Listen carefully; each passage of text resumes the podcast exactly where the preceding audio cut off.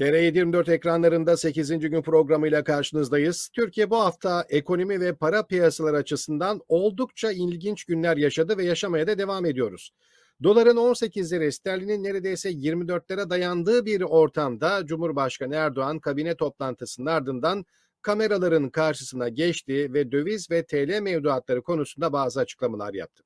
Cumhurbaşkanı Erdoğan'ın daha fazla değer kaybı olursa bankalarda Türk lirası mevduatı olanların zararlarını tazmin edecek önlemler açıklamasından sonra pazartesi günü geç saatlerde TL yeniden değerlendi. Vatandaş doların 18'lerden 12'lere 11'lere düşmesini davul zurnayla halaylarla kutladı. Hafta sonuna doğru dolar Amerikan doları onlu rakamlara bile geri döndü. Ancak Türk lirasının Amerikan doları karşısında bu sonbaharda değerinin yarısından fazlasını yitirmesiyle birlikte enflasyon %30'lara çıkmış durumda. Erdoğan'ın düşük faiz politikasını değerlendiren Financial Times, Türkiye'nin devalüasyon, enflasyon sarmalında olduğunu belirtiyor. Financial Times yazarına göre Türkiye, ithalatı düzenli olarak ihracatından büyük olduğu için sürekli cari açık veren bir ülke ve bir türlü düşürülemeyen yüksek enflasyon sorunu var.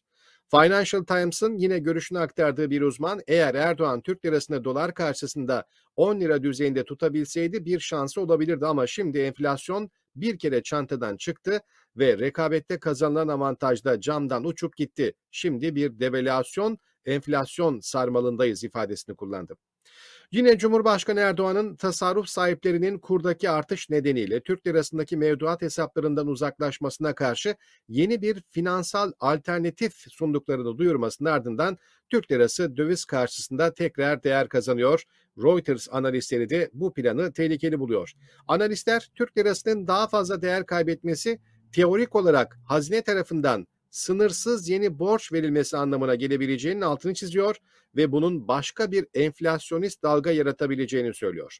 Erdoğan'ın bu hamlesi kötü giden ekonomik durum yüzünden düşen yeniden seçilme ihtimali karşısında da çaresiz bir hamle olarak değerlendiriliyor.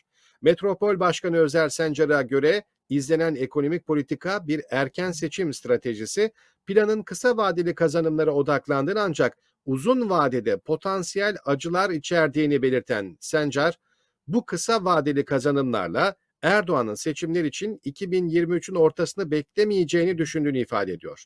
Yapılan yorumlara göre mevduatlara verilen bu garanti Türk lirasının enflasyonist bir sarmalın içine çekilmesi durumunda kontrol edilemeyecek kayıplara yol açabilir. Yine Reuters'a konuşan bir uzmanın tahminine göre planın 1.2 trilyon lira civarındaki vadeli lira mevduatlarını kapsadığını ve döviz kurunun Türkiye Merkez Bankası mevduat oranından %20 daha hızlı yükseldiğini varsayarsak duyurulan bu garanti Ankara'nın bütçesine yaklaşık 240 milyar liralık bir darbe vuracak. Bu paranın da toplanan vergilerden karşılanacağı yani mevduat sahiplerinin uğrayacağı zararın bankada parası bile olmayan halkın sırtına yükleneceği ve bu farkın karşılanması için de gerekirse bol bol para basılacağı nedeniyle enflasyonun daha da kontrolden çıkacağı ekonomi gündeminin önemli konular arasında. İşte bütün bu yaşananları, bu haftaki bu önemli gelişmeleri şimdi Profesör Doktor Ercan Ekmekçioğlu ile konuşacağız. Hocam merhaba. Merhabalar Mahmut Bey, iyi yayınlar diliyorum tekrar. Teşekkür ediyoruz. Evet çok ilginç bir hafta yaşadık. Bu hafta Erdoğan'ın kabine toplantısı sonrasında yaptığı açıklamalarla birlikte dolar 17-18'lerden tekrar onlu rakamlara geri döndü. Dilerseniz e, bunları yorumlamaya geçmeden önce şöyle hızlıca bir hatırlayalım neler oldu bu hafta. Erdoğan önce çıktı dedi ki ben kararlıyım halkımı faize ezdirmeyeceğim. Çünkü faiz sebep enflasyon neticedir. Bu da benim tezimdir dedi. Biliyorsunuz ben ekonomistim diyordu Erdoğan. Ve devam ediyordu sözlerine kameralar karşısında. Neymiş efendim faizleri düşürmüyormuşuz, düşürüyormuşuz özür diliyorum, düzelteyim. Benden başka bir şey beklemeyin. Bir Müslüman olarak naslar neyi gerektiriyorsa onu yapmaya devam edeceğim. Evet böyle ısrarlı şekilde faizlerin düşeceğinden bahsedince piyasalarda tabii otomatikman tepkisini gösterdi. Peş peşe tarihi zirveler görüldü. Dolar 17.45'lere çıktı. Euro 19.65-20'leri gördü. Gram altın 1000 liranın üzerine kadar çıktı. Sonra Cumhurbaşkanı Erdoğan kabine toplantısının ardından bir basın toplantısı düzenledi. Bundan sonra hiçbir vatandaşımızın kur daha yüksek olacak diye mevduatını TL'den dövize geçirmesine ihtiyaç kalmayacak dedi ve bununla ilgili de bir model açıkladı.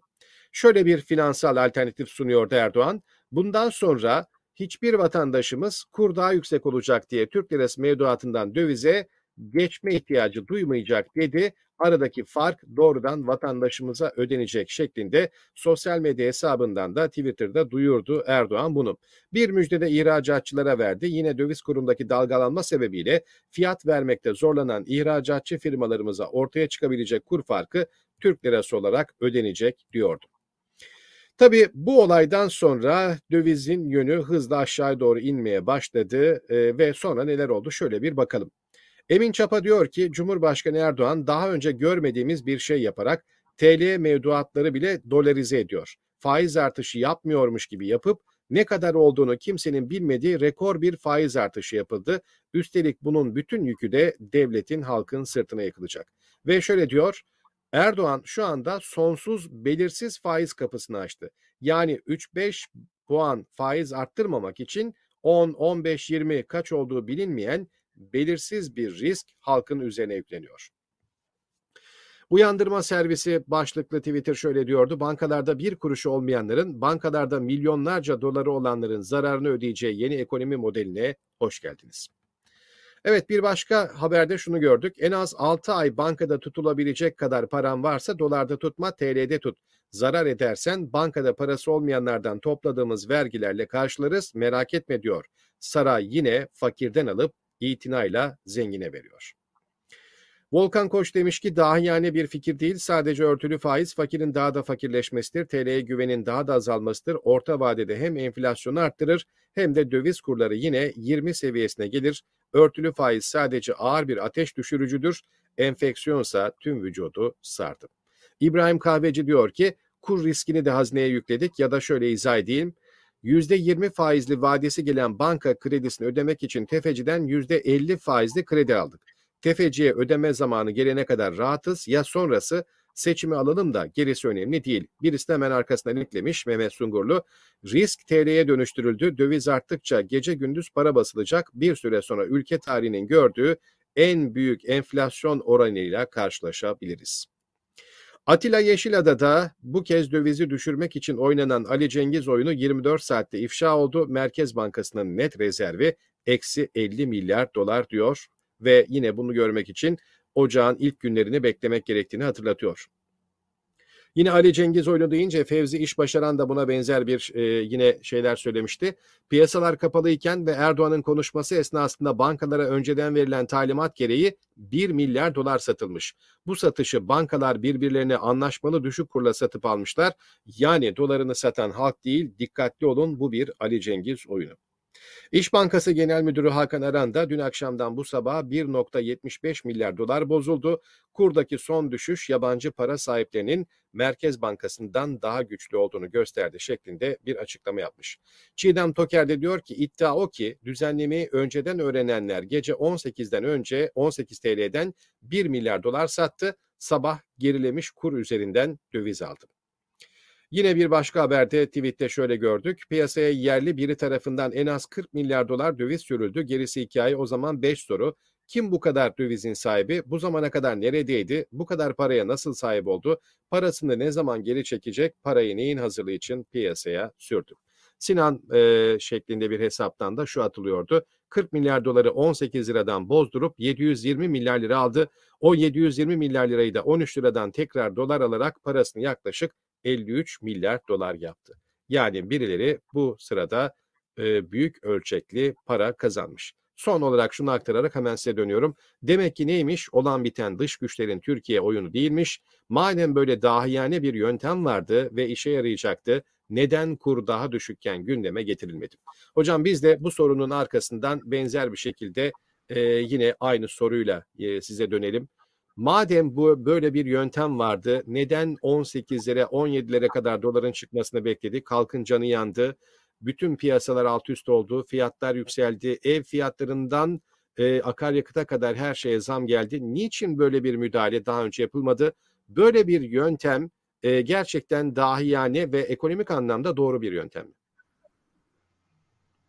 Evet, e, izleyicilerimiz hatırlayacaklardır.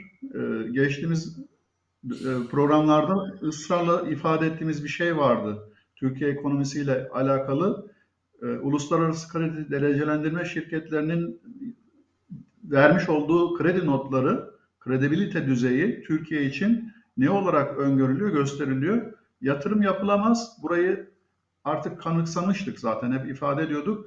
Bir de diğer önemli ifade vardı. Çok spekülatif bir yapıda içerisinde bulunmuş olması. Yani öylesine bir spekülatif hareket var ki e, kurlar üzerinde inanılmaz e, oynaklıklar söz konusu. E, bütün bunların her birisi kısa vade içerisinde oluşan şeyler, etkiler ve ister istemez bu belirsizliği çok yüksek derecede, aşırı derecede yükseltiyor. Bunlar piyasadaki e, olası aktörlerin yapabileceği spekülatif hareketler olarak değerlendiriliyor genel itibariyle uluslararası şeylerde. Ama biz e, şuna şahit olduk. Şu son bir haftanın içerisinde veya 10 günün içerisinde e, Türkiye halkı inanılmaz derecede e, kamu otoritesinin bir spekülatif e, hareketiyle karşı karşıya kaldı. E, sorduğunuz sorunun aslında cevabı bu, doğrudan cevabı bu. E, nedir bu hareket? E, evet, bu söz konusu müdahaleler açık ve şeffaf bir şekilde yapılmış olsaydı, e, kaynakları gösterilseydi ne yapılabilecekti? E, panik ortamı oluşmayacaktı, kaotik bir atmosferde e, şey yapmayacaktı, kendisini göstermeyecekti. E şimdi bu noktaların oluşması adeta bir e, beklentiyle gerçekleşti. Şimdi pazartesi günkü kabine sonrasındaki yapılan açıklamada e, Cumhurbaşkanı Erdoğan'ın yaptığı açıklamada dikkatimi çeken bir şey vardı. E, bunun benzerini ben e, 15 Temmuz sonrasında havaalanında damat Berat Albayrak'ın e, kendisini tutamayıp güldüğü anla eş değer görüyorum. Nedir o? E, açıklama yaptığında e, piyasaları rahatlatacak anlamda e, karar e, beyanı yapınca, yaptığı dönemde sırada e, kendisini zor tuttu gülmemesi, gülmemek için. E, daha sonra da her zamanki sığındığı bir bahane var malum e, kamuoyunun da bildiği. Bay Kemal'le olayı geçiştirdi. E, şimdi baktığımızda orada bunun arzu edilen bir şey olduğu, sonuç olduğu karşımıza çıkıyor. E, şimdi şöyle söyleyelim, e, bu kısa gün, e, kısa süre içerisinde, üç günlük süre içerisinde karşımıza çıkan bir e, gerçek de var. Merkez Bankası ne yapmış? Bu süre içerisinde e, 1 Aralık'tan bu yana kurun yükselmesi aşamasında Tabii 2-3 aylık bir süre bu kuruşlar bazında artışlar söz konusuydu. Zaman içerisinde bu artık onlarca kuruşa tekabül etmeye başladı. Günlük artık liralarla artışlar başlamıştı. Bu şey karşısında, e, senaryo karşısında Merkez Bankası'nın artık piyasaya doğrudan e, satışlar yaparak kuru baskılama amacıyla hareket ettiğini görmüştük kamuoyu olarak. E, fark etmediğimiz bir şey vardı. Bu da ortaya çıktı. Son özellikle iki günde Erdoğan'ın açıklama yaptığı günde dahil olmak üzere e, piyasaya sürülen tutar, Merkez Bankası'nın piyasaya sürmüş olduğu tutar e, o zamana kadar ki iki haftalık süre içerisinde peyderpey sürdüğü miktara eş değer miktar. Neredeyse e, 7 milyar, 7,5 milyar dolara yakın bir tutar e, arka kapıdan satış yapılmış, piyasalara satış yapılmış. Bu inanılmaz derecede e, tabii e, kur üzerinde düşüş etkisi oluşturuyor. E, zamanlama da çok manidar. E, açıklamanın yapıldığı bir süre içerisinde e, bakıldığında karşımıza çıkan şey buydu. E, 5-6 liralık bir döviz e, dalgalanmasının, hareketinin hem euro bazında hem e, dolar bazında karşımıza çıktığı bir gerçeğiyle karşılaştık. E, bu izah edilmeyecek bir nokta. Yani biz buraya nasıl geldik? Neyle geldik? Burası da göz ardı edilmemesi gereken bir şey. E, malum haberin içerisinde ifade ettiğiniz bir şey de vardı, süreç de vardı. E, enflasyon sebep, e, enflasyon sonuçtur meselesinden e, belki piyasaların ateşinin harlandığı bir dönemi yaşadı. Özellikle şu son 3 aylık bir dönem içerisinde. E, bunu yapan bizzat kamu otoritesinin kendisi en üst merci. Ee, en son haftada da bunu özellikle ne olarak gördük? Ee, artık faizle ilgili herhangi bir şeyimizin mümkün olamayacağı, e, NAS'ların bunu gerektirdiği, adeta e, Keynesyen teorilere misal olacak şekilde Keynesyen bir model iddiasıyla ortaya çıkmış bir şey çıktı karşımıza, söylem çıktı karşımıza. O da bu güven meselesini iyice aşındırdı, panik ortamını arttırdı, e, faizdeki direnmenin e, azaltma yönündeki direnmenin devam edeceği sonucunu çıkardı ve bütün bunların her birisi ister istemez böyle bir sonuç çıkardı karşımıza. Bakın e, şunu da göz ardı etmemek lazım. Türkiye'deki özellikle dolarizasyon dediğimiz noktadaki o birikimlerin mevduat, döviz tevdiat mevduat, e, hesaplarının yüzde 60'lık kesimi, belki yüzde 62'lik kesimi gerçek kişilere ait. Yani bu nedir? E, vatandaşın tercihidir. Ne yapıyor? Milli parayı kullanmaktan vazgeçiyor. Bu dalgalanmadan, değer kaybından korktuğu, ürktüğü için e, tercihini dolariza, dolara yöneltiyor, dövize yöneltiyor. Ve bakın e, birbirinden habersiz, Türkiye gibi büyük bir coğrafyadan bahsediyoruz. E, birbirinden habersiz e, bu döviz sahibi e, vatandaşların, gerçek kişilerin panik içine girmiş olması, beklentilerinin olumsuza yönelmesi, e, belirsizliğin giderek daha da artması, iyileşmeyle alakalı en ufak bir düzelmenin karşımıza çıkmamış olması, normal şartlarda baktığımızda e, piyasanın yöneticileri veya iktidar ne yapması lazım? Ateşin düşmesini sağlaması lazım. Yani tansiyonu düşürmesi lazım e, sükunet tavsiye etmesi lazım. İtidal tavsiye etmesi lazım. Kontrol altında olduğu ifade edilmesi lazım ki güven e, pekişsin. E şimdi tam tersi yapıldığı sonucuna geldik. Az önceki verdiğim örneklerle de vatandaş da böyle bir tepki gösterdi ve son nokta işte 18,5 e, liraya kadar çıktı döviz kuru. Ve açıklamanın yapıldığı tarih, e, saat itibariyle geçmişte gösterilebilecek refleks o an e, gösterilmiş oldu. Madem ki kontrol altındaydı her şey, keşke başta yapılsaydı bu. Bu açıkça bir kasıt olduğu sonucunu çıkartıyor. Bakın dünya izliyor. Sadece Türkiye değil, vatandaş değil, e, firmalar değil. Bütün dünya izliyor. Bugün itibariyle e, Rusya Federasyonu e, Başkanı Putin açıklama yaptı mesela. Ne diyor? faizleri yükseltmemiz gerekiyor diyor. Faizleri arttırmamız gerekiyor. Orada da reel sektörün direnci var. Diyor ki faizleri arttırırsanız bizim yatırım fırsatımızın önüne geçmiş olursunuz. Doğru mu? Doğru. Evet. Ama Putin onlara karşı açıklamasında şunu söylüyor. Diyor ki faizi arttırmamız gerekiyor. Çünkü bu bir gerekçe, e, bu bir lüzum. E, olmazsa e, bazı şeyler kontrolden çıkacak. Ve verdiği güzel bir örnek var Diyor ki biz bunu yapmadığımız takdirde bakın arttırma, düşürmeden bahsetmiyoruz hiç. Sabit de kalabilir normalde. Diyor ki arttırma yapmadığımız takdirde sonucumuz Türkiye gibi olabilir. Türkiye'yi gösteriyor. Evet. Yani Türk Türkiye'nin şu son e, bir haftada 10 günde e, totalde de baktığımızda e, aralıklarla 3 ayın içerisindeki geldiği nokta e, inanılmaz derecede bir fakirleşmenin oluşması, kırılganlığın artması bunların her birisi e, otomatikman e, makroekonomik dengeleri alt üst eden sayıklar zaten. E, akla hezeyan davranışlar bunlar. Yani e, böyle bir senaryoyu e, absürt olarak ifade etseniz zaten o senaryo şeyin içerisinden atılırsınız yani. Oyun teorisi gamında düşünsek bile biz bunu atılırsınız dersiniz bu kadar absürt bir şey olmaz, senaryo olmaz. Yani biraz gerçekçi olmanız gerekiyor. Böylesine bir şey yaşadı Türkiye. Ee, gerçek yaşadı. Ve dolayısıyla şimdi bakın Putin bunu niçin söyledi? Şunun için söyledi. Geçmişte de benzer şekilde e, küresel sistemle alakalı e, rekabet neticesinde bazı şeyleri vardı, ısrarları vardı. E, o ısrarlarının peşinde durdu, arkasında durdu ama neye karşılık durdu?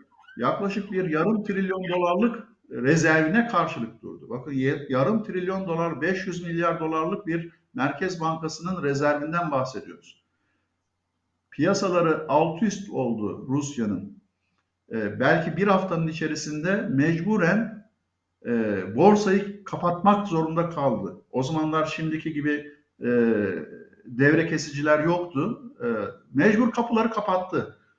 Neredeyse 250-300 milyar dolar para yandı, kayboldu gitti. Yani e, rezervinden satış yapa yapa ancak çareyi kapıları kapatmakla bulabildi. İyi bir ders almış ki ifade ettiği şey bu reel sektöre. Diyor ki mecbur bunu yapmak zorundayız. Faizleri Yoksa sonunda şey olur. Bu da şu demek değil tabii. Yani belki 10 puan, belki e, 15 puan değil. Bugünkü Türkiye gerçeğine baktığımızda e, bu sözünü ettiğimiz baz puanların e, artışı ihtiyacını rahat bir şekilde görüyoruz zaten. Asgari e, ne kadar? Belki 1400, belki 1500 baz puanlık bir artış ihtiyacı var piyasaların. E, şimdi bütün bunlara baktığımızda ger gerçek e, şu, e, ekonominin bu anlamda e, bir spekülatif hava içerisinde, bir maksatlı hava içerisinde olduğu sonucu çıkıyor karşımıza. Ha, şimdi burada hatırlayacaklardır izleyicilerimiz. Geçen hafta ifade ettiğimiz bir şey vardı.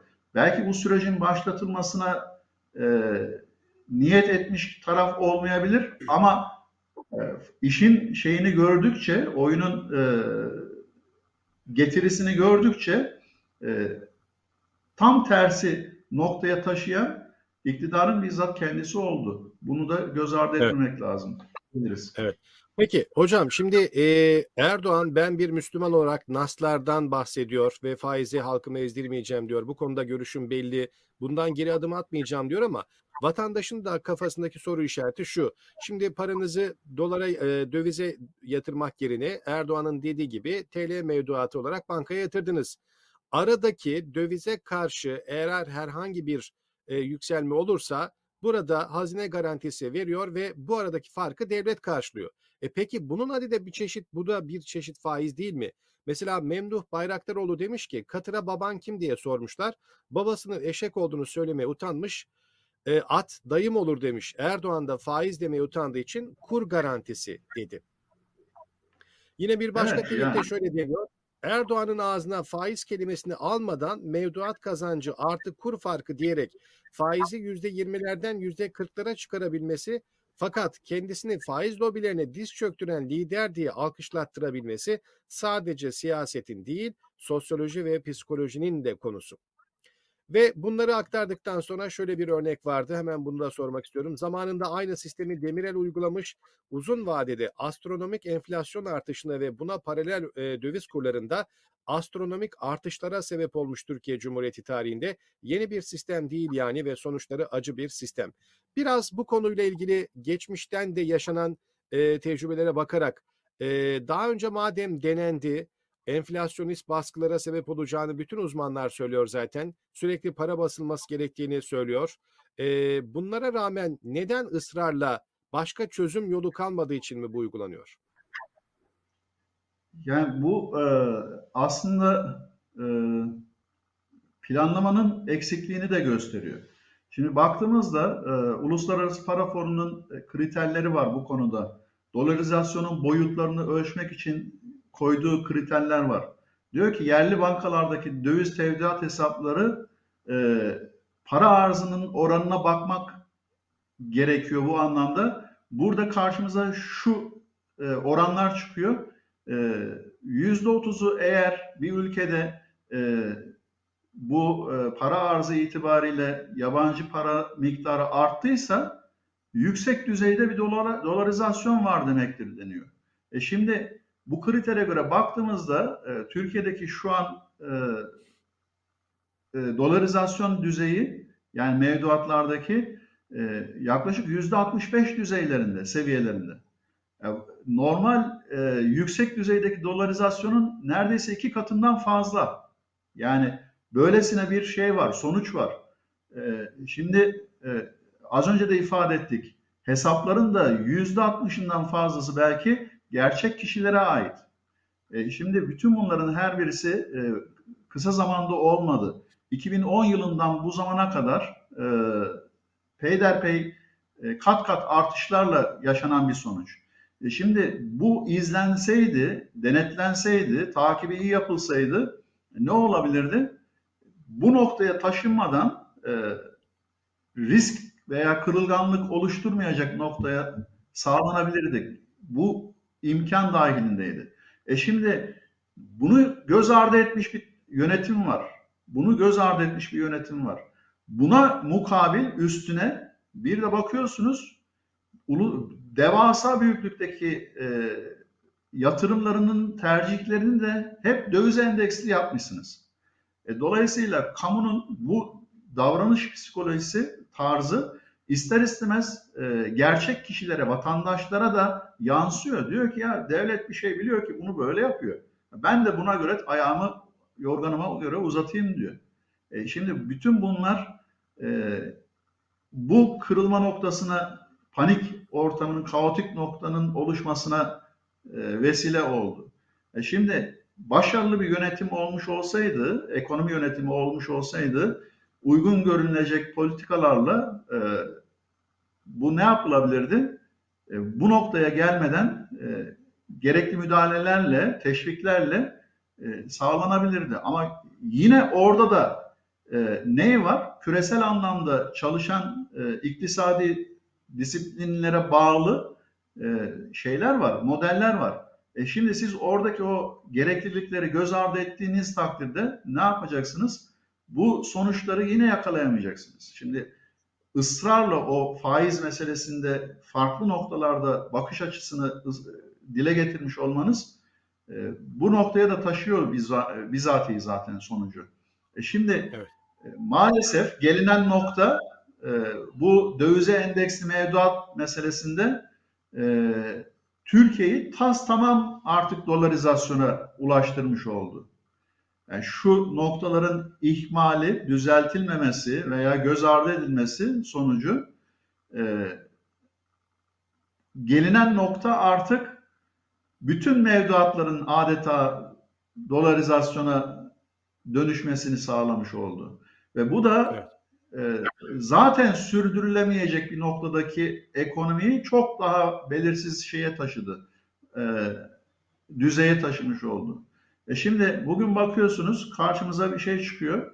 Az önce de söylediğimiz şeyi destekleyecek e, rakamlar var. E, Merkez Bankası'nın e, swap'ı düştüğümüz takdirdeki rezervi eksi 46.7. Ya bu daha e, Happy Top'u 10 gün öncesinde e, eksi 30 küsürlerdeydi.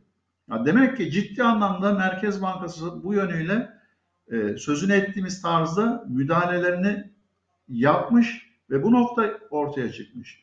Brüt rezervlerine baktığımızda da aynı sonuç çıkıyor. E, 123 milyar dolardan e, 116 küsür milyar dolara düşmüş. E, dolayısıyla bütün bunlar e, Merkez Bankası'nın da çaresizce ne yapmaya çalışma durumunda olduğunu gösteriyor bize. Ee, ama kamu otoritesinin bu yönüyle ne yapması lazım? Ee, yol gösterici, sorumlu davranış sergilemesi lazım. E şimdi gördüğümüz, anladığımız e, bir şey daha var ki bundan belki iki sene öncesinde e, buna benzer bir modelin e, ilgili bakana şey yapıldı, talimat olarak verildi, tavsiye edildi ve o bakanın bunun çok riskli bir şey olduğunu, belirsiz bir harcama e, garanti içereceğinden dolayı ekonomiyi e, inanılmaz yükler getireceği korkusuyla reddettiği, açıklamaya çalıştığı. E, bugün e, o günden daha zayıf noktadayız ve böyle bir şey kamuoyuyla paylaşılmış oldu. Ve belirsizliğe daha büyük belirsizlik katmış oldu. Ve evet. e, meşhur bir şey dolaşıyor şu an. Yani Turgut Özal'ın son taksidini ödeyen e, lider olarak ifade ettiği bir söz var. E, umarım bundan sonraki iktidarlar böyle bir maceraya girmezler. Ya bakın 35-40 sene önceki Türkiye'den bahsediyoruz. Bugün geldiğimiz nokta ondan daha kötü bir nokta. Yani bu anlamda vatandaşın ne yapması lazım? Bu sonucu dikkate alması lazım. Ve ona göre de davranması lazım. Evet. Hocam e, hemen hızlıca birkaç başlık daha var onlara da bakalım. E, bugün çok uzatmadan kapatmak istiyoruz çünkü. Şimdi e, bu model ortaya atılınca Erdoğan'ın dövize endeksli mevduat meselesiyle ilgili ekonomistler tabii sosyal medyada oldukça örneklerle açıklamalar yaptılar. 90 e, 70'li yıllardan alıntılarla hatta anlatıldı. Bugün cebinizde şu kadar para olsa mevduata yatırdınız şu kadar olacak. Bunun karşılığında işte e, döviz artarsa bunu da e, Merkez Bankası'ndan yine karşılanacak gibi. Şimdi bütün bunları hızlıca geçelim çünkü e, detaylıca anlatmayacağız ama e, şu sorulara yer veriyor herkes. Devlet bu farkı nereden verecek? Kaynak var, var mı? Yok. Mecburen para basacak, enflasyon artacak, paranın değeri iyice düşecek, devalüasyona doğru sürüklenme ihtimali var. Mevduatın dolar karşısındaki zararını ödemek ne demek? Dolaylı faiz demek. E biz hani faize karşıydık, nas vardı. İşte buna kumar denir. Devlet büyük kumar oynuyor. Tüm bunlar olup biterken istihdam sağlayıp ihracat gelirlerini arttırarak kumarda kazançlı çıkmayı hesaplıyor ama işler istedikleri gibi olmazsa B planı ne belli değil. Sonunda çığlıklar, yardım çığlıkları diye koşturacağız. Evet Cem Toker de şunu sormuştu ki e, kumardan bahsetmişken Türkiye'de son dönemde sosyal medyada bunun üzerine Nas Vegas benzetmesinin çok sıklıkla kullanıldığını da burada hatırlatmış olalım. Amerika'nın meşhur o Las Vegas kumar merkezini hatırlatan Nas Vegas'tan bahsediliyordu. Cem Toker diyor ki kafamın basmadığı soruların başına şu geliyor. Adam zaten döviz getirisi kadar getiri elde edecekse dövizini niye TL'ye çevirsin? Mesela aynı teklifi Venezuela hükümeti yapsa gel bana dolar ver ben sana hem bolivar vereyim hem çok yüksek faiz vereyim dese kim yapar? Evet Cem Toker'in e, sanıyorum sorduğu soruyu birçok vatandaş soruyor. Hocam siz ne diyorsunuz? Eğer zaten döviz getirisi kadar e, getiri verecekse e, TL neden dövizini bozup da TL'ye geçsin? Yani bunu sadece hükümete ya da ekonomi politikasına ülkesine destek olarak mı yapacak bir vatandaş? Yani o, o mantık biraz e, belki o ama e, bu e, dolarizasyon hikayesine, tarihçesine baktığımızda hep karşımıza çıkan bir şey var. E, belki bir kısa devre itibariyle buna itibar gösterilmiş e, ama beklenilen bir şey çıkmamış. Vatandaş bir şekilde bir miktarını e, satmış. E, bu arada şunu da söylemekte fayda var. En fazla dövizci e, iller şeyine baktığımızda, skalasına baktığımızda Türkiye genelinde Orta Anadolu çıkıyor. Dövizin e, döviz mevduatının belki yarısı İstanbul'da olmasına karşılık en çok itibar görülen nokta e, bölge e, Orta Anadolu. Orta Anadolu. Ha, bu, bu bu bir yönüyle halkın e, rasyonel davranışının da bir neticesi. E şimdi e, bir zaman için belki oluyor, arkasından tekrar geçiş mümkün oluyor. Bu neden kaynaklanıyor? Ee, insanlar diyorlar ki ya hakikaten bunu daha önce ben düşünmemiştim. Ne fark var ki? O tarafta risk yine var ama öbür tarafta e, küresel ekonomide e, etkisi her ne kadar zayıfladı dense de e, giderek artan bir Amerika gerçeği var. Amerika'nın rezerv parası yani dolar Dolar, dolayısıyla da dolarda kalmayı tercih ediyor. Yani siz bunu e, ancak ve ancak Amerika ile belki görüşerek e, anlamlı bir noktaya taşıyabilirdiniz, getirebilirdiniz.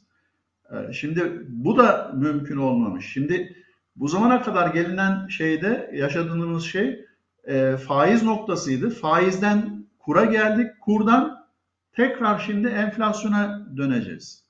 Ve önümüzdeki aydan itibaren e, vatandaşlar bunu net bir şekilde fark edecekler. Diyecekler, diyor, ha şunu söylüyorlar hep.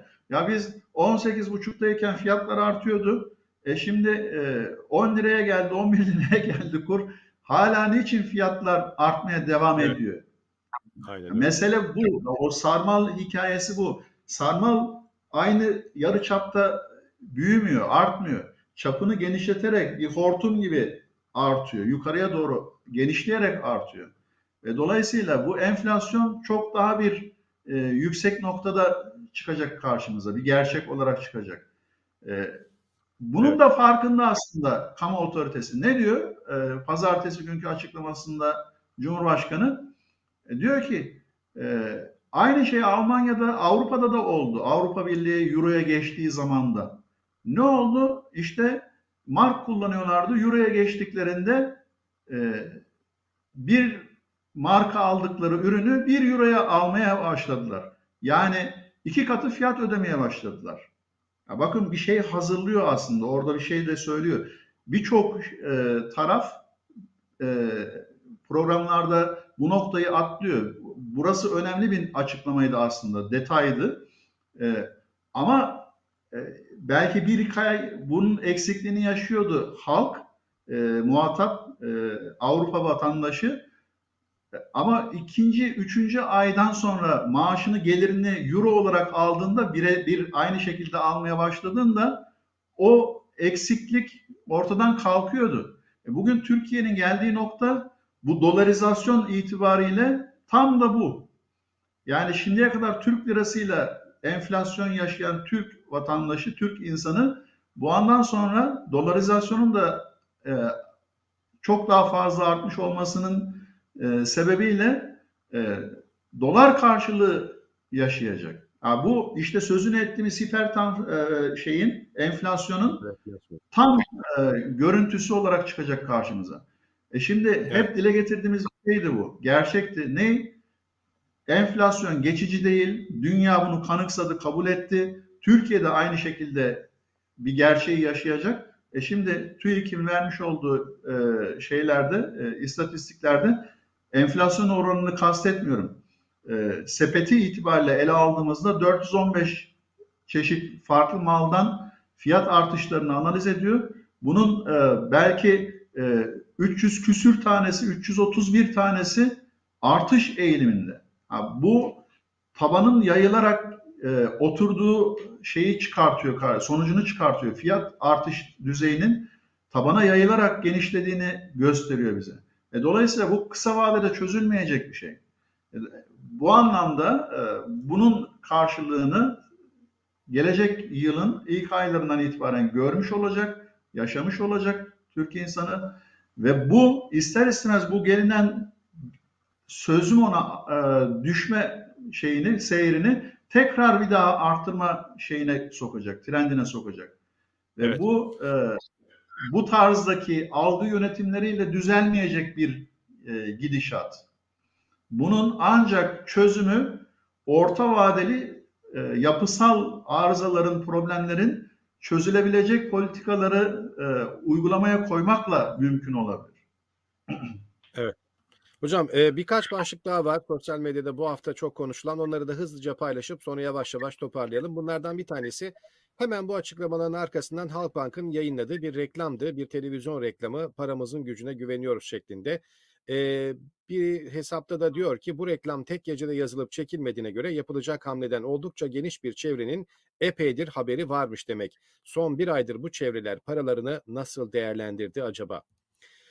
Ee, yine bir başka hesapta şöyle deniyor. Bu dövize endeksli kur meselesi ince ince adım adım bilerek önceden planlanan o geceki vurgunun gerçekleşmesi için ortaya çıkarılan bir proje.